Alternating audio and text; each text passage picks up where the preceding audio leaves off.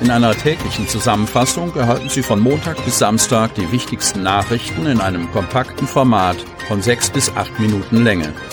Am Mikrofon Dieter Büge. Zunächst folgt ein kurzer Werbebeitrag der Marbau Service GmbH. Björn, Ja. du musst den Rasen mähen. Und die Hecke musst du schneiden. Und du musst noch Erde holen. Und dann musst du. Nee, ich muss gar nichts. Stimmt, Marbau macht's. Gartenpflege für privat und gewerblich. Marbau, die blühende Lösung. Ihr Partner für Gartenpflege und Gebäudereinigung. Marbau-cooks.de Freitag, 11. Februar 2022. Dritter Tag in Folge mit Todesfall. Kreis Cuxhaven. Der Landkreis Cuxhaven wartet weiter auf die Wende bei den steigenden Infektionszahlen. Auch am Donnerstag wurden wieder hunderte neue Corona-Fälle vermeldet. Mit den steigenden Infektionszahlen folge das Cuxland dem bundesweiten Trend, teilt der Landkreis Cuxhaven mit. Eine Trendumkehr beobachten wir noch nicht, erklärt Landrat Kai-Uwe Bielefeld, weist aber darauf hin, dass die Verläufe weiterhin insgesamt milder sind als während der vergangenen Pandemiewellen. Dennoch gibt es auch am Donnerstag wieder einen vermeldeten Todesfall im Zusammenhang mit einer Corona-Infektion zu beklagen. Verstorben ist eine 85-jährige Frau aus der Samtgemeinde Landhadeln. Damit steigt die Zahl der Corona-Todesfälle im Cuxland auf 201. Der Landkreis vermeldete in drei Tagen in Folge jeweils mindestens einen neuen Todesfall in Verbindung mit einer Covid-19-Infektion. Die Kreisverwaltung gab zudem am Donnerstag 433 neue bestätigte Corona-Fälle bekannt. Es sind einmal mehr alle Städte und Gemeinden bzw. Samtgemeinden im Cuxland an einem Tag von mehreren Corona-Neuinfektionen betroffen. Die 7-Tage-Inzidenz stieg auf 1116,6. Vortag 1109. Helios reaktiviert Corona-Station. Cuxhaven. Auf die nach wie vor hohen Inzidenzen, aber auch auf ein Corona-Ausbruchsgeschehen hat die Helios-Klinik reagiert, als sie am Dienstag wieder verschärfte Besuchsregeln einführte. Die 111-Regel bedeutet, dass jeder Patient oder jede Patientin jeden Tag maximal einen Besucher für eine Stunde am Tag empfangen kann. Die vielen Neuansteckungen schlagen sich naturgemäß bis in die Helios-Klinik durch. Wir haben mehr Corona-Patienten und auch mehr Verdachtsfälle, bei denen sich häufig der Verdacht bestätigt, erklärt Krankenhausgeschäftsführer Thomas Hempel. Die Klinik habe aktuell wieder ihre Corona-Station eröffnet. In jenen Zimmern zuvor untergebrachte Patienten seien, natürlich ohne Zuschlag, auf freie Betten in der Wahlleistungsstation verlegt worden. Auf der Corona-Station würden bestätigte und Verdachtsfälle durch ein bereits erfahrenes Team betreut. Grund für dieses schnell umgesetzte Vorgehen sei ein kleines lokales Ausbruchsgeschehen mit drei beteiligten Patienten. Wir haben festgestellt, dass dies mit großer Wahrscheinlichkeit von Besuchern ausgegangen ist, so Thomas Hempel. 63-Jähriger drängt Elfjährige zum Sex. Stade. Es ist die Angst vieler Eltern, deren Kinder im Internet auf Social-Media-Plattformen unterwegs sind. Männer, die sich Fake-Profile erstellen und versuchen, mit Minderjährigen in Kontakt zu treten, um sie dann zu einem Treffen zu überreden. Meist aus nur einem Grund. Sie wollen Sex.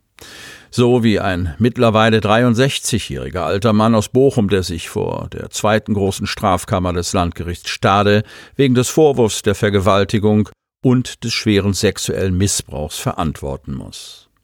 Begonnen habe es im August 2021. Der Angeklagte, der online angegeben haben soll, 14 Jahre alt zu sein, und das Opfer, ein zum Zeitpunkt elfjähriges Mädchen aus Lamstedt, sollen sich auf einer Messenger-Plattform Textnachrichten hin und her geschickt haben. Laut Anklage seien diese Nachrichten in eine eindeutige sexuelle Richtung gegangen, zumindest vom Angeklagten. Er habe versucht, das Mädchen zu einem Treffen und zum Geschlechtsverkehr zu überreden. Daraufhin soll sich der Angeklagte im August auf den Weg nach Lamstedt gemacht haben, um das Mädchen zu treffen. Bei Ankunft des Bochumers soll das Mädchen zwar irritiert darüber gewesen sein, dass sich hinter der Chatbekanntschaft kein 14-Jähriger, sondern ein erwachsener Mann steckte. Es soll aber zu einem längeren gemeinsamen Spaziergang bereit gewesen sein. Am späten Nachmittag habe der auf einer Lamstädter Aussichtsplattform geendet. Hier soll es dann zu sexuellen Handlungen gekommen sein. Der Angeklagte gab zu Beginn der Verhandlung ein vollständiges schriftliches Geständnis ab. Doch bei der anschließenden Befragung durch den Vorsitzenden Richter Bernd Appelkamp stritt er ab, dass es zum Geschlechtsverkehr gekommen sei. Küsse und Berührungen an Intimstellen habe es aber gegeben. Allerdings so der Angeklagte, der sich derzeit in Untersuchungshaft in der JVA Bremerförde befindet, habe sich das Mädchen nicht gewehrt und auch nicht die Möglichkeit genutzt, wegzulaufen. Erst als es dem Mädchen zu viel wurde, weil der Angeklagte Oralverkehr wollte, soll sie um Hilfe geschrien haben. Die Hilferufe hörte der 16-jährige Bruder des Mädchens, der sich zufällig in der Nähe der Aussichtsplattform aufhielt. Er lief zur Plattform und alarmierte die Polizei. Ohne Gegenwehr oder Anzeichen zur Flucht nahm die Polizeibeamten den 63-jährigen Bochumer fest.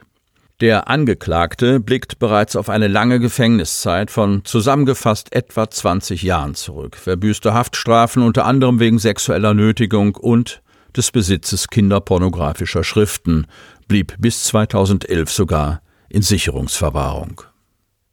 Ein Urteil wird am 27. Februar erwartet. Zuvor wird noch ein Sachverständiger als Zeuge gehört. Feuerwehren suchen Boot auf der Oste. Osten. Am Mittwochabend, kurz nach 20 Uhr, wurde die Feuerwehr Osten mit ihrem Rettungsboot von der Leitstelle Bremerhaven zur Unterstützung der Feuerwehr Burweg gerufen. Die Feuerwehr Burweg war bereits mit ihrem Boot im Einsatz auf der Oste, um ein herrenloses Boot, das auf der Oste gesichtet worden war, zu suchen. Das Boot wurde an der Schwebefähre in Osten zu Wasser gelassen. Danach begann die Suche bis kurz vor Hechthausen. Mit zwei Fahrzeugen fuhren die Ostener Einsatzkräfte auf dem Landweg nach Hechthausen, wo das Boot unterstützt wurde. Dort suchten die Einsatzkräfte aus Burweg bereits nach dem unbemannten fünf bis sieben Meter langen Boot. Beide Wehren suchten die Oste im Gebiet bis nach Hechthausen und in Richtung Bremerförde großräumig ab. Gegen 22 Uhr erhielten die Einsatzkräfte Entwarnung. Das leere, herumtreibende Boot wurde im Raum Bremerförde aufgefunden. Die Feuerwehren konnten ihren nächtlichen Einsatz abbrechen. Die weitere Ermittlung übernahm die Polizei.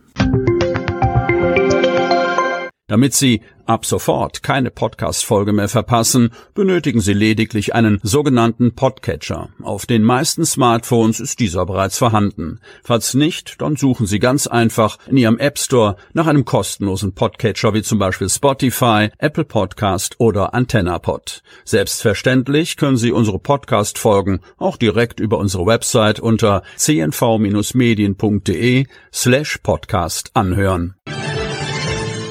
Die hörten den Podcast der CNV Medien, Redaktionsleitung Ulrich Rode und Christoph Käfer. Produktion Rocket Audio Production.